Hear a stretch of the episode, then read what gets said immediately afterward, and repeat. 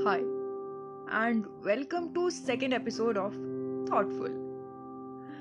माँ कितना छोटा और खूबसूरत वर्ड है ना। इससे भी खूबसूरत है इसके मायने।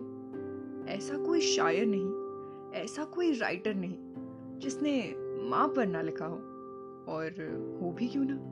माँ हमारे लिए आखिर करती भी तो कितना कुछ है। पर एक सवाल, कि आपने माँ से आखिरी बार बात कब की थी? और बातों से मेरा मतलब उन सवालों से नहीं, जो हम अक्सर माँ से पूछते हैं। कि माँ, आज खाने में क्या है? खाना बन गया क्या? माँ, जल्दी करो। देर हो रही है। देर हमें है, लेकिन जल्दी माँ को करनी है।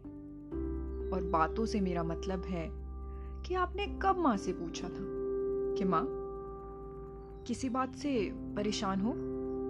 थक गई हो? कब अपने फ़ोन से ज़्यादा टाइम अपनी माँ के साथ बिताया था? एक घर में अगर चार लोग हैं तो सबसे ज़्यादा काम माँ करती है।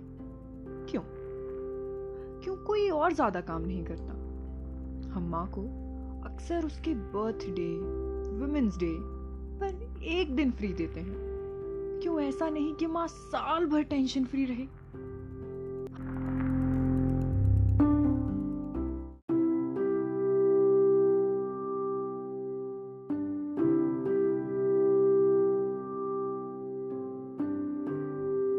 हम काम में माँ का हाथ बटाते हैं, लेकिन फिर भी माँ ज़्यादा काम करती है।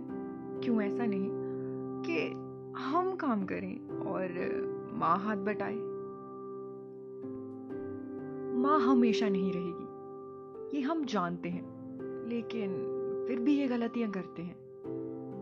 हमारे बचपन से लेकर उसके बुढ़ापे तक हमारी फ़िक्र करती है। और उसकी फ़िक्र के बदले हम अक्सर माँ से कहते हैं कि, माँ, यार परेशान मत करो। अभी नहीं खाना यार, आप समझते नहीं। हाँ वो नहीं समझती कि अब हम बड़े हो गए हैं और उसकी केयर के बदले ये बिहेवियर तो माँ के साथ बिल्कुल ठीक है। है ना? बात ये नहीं कि हम परेशान नहीं, बात ये है कि इसमें माँ की गलती नहीं।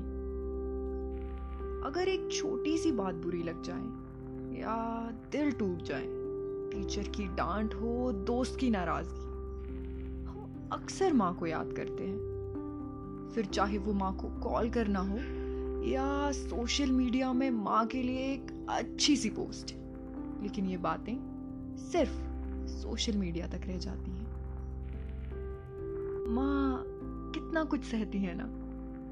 कितने अरमान सिर्फ़ हमारे लिए छोड़ देती है। खुद के लिए बचाए हुए पैसे सिर्फ़ हम पर लुटा देती हैं। लेकिन हम बस आगे बढ़ रहे हैं। माँ के पास लौटने का टाइम हमारे पास नहीं। लाइफ के सबसे ज़रूरी इंसान को हम सबसे ज़्यादा फॉर ग्रांटेड लेते हैं। तो चलो, अब एक चेंज करते हैं। अब माँ नहीं, हम ज़्यादा काम करते हैं। फ़ोन को नहीं, माँ को ज़्यादा टाइम देते हैं। उसकी केयर के बदले उससे भी ज़्यादा उसकी केयर करते हैं। चलो एक चेंज करते हैं। अब माँ को फॉर ग्रांटेड नहीं लेते हैं।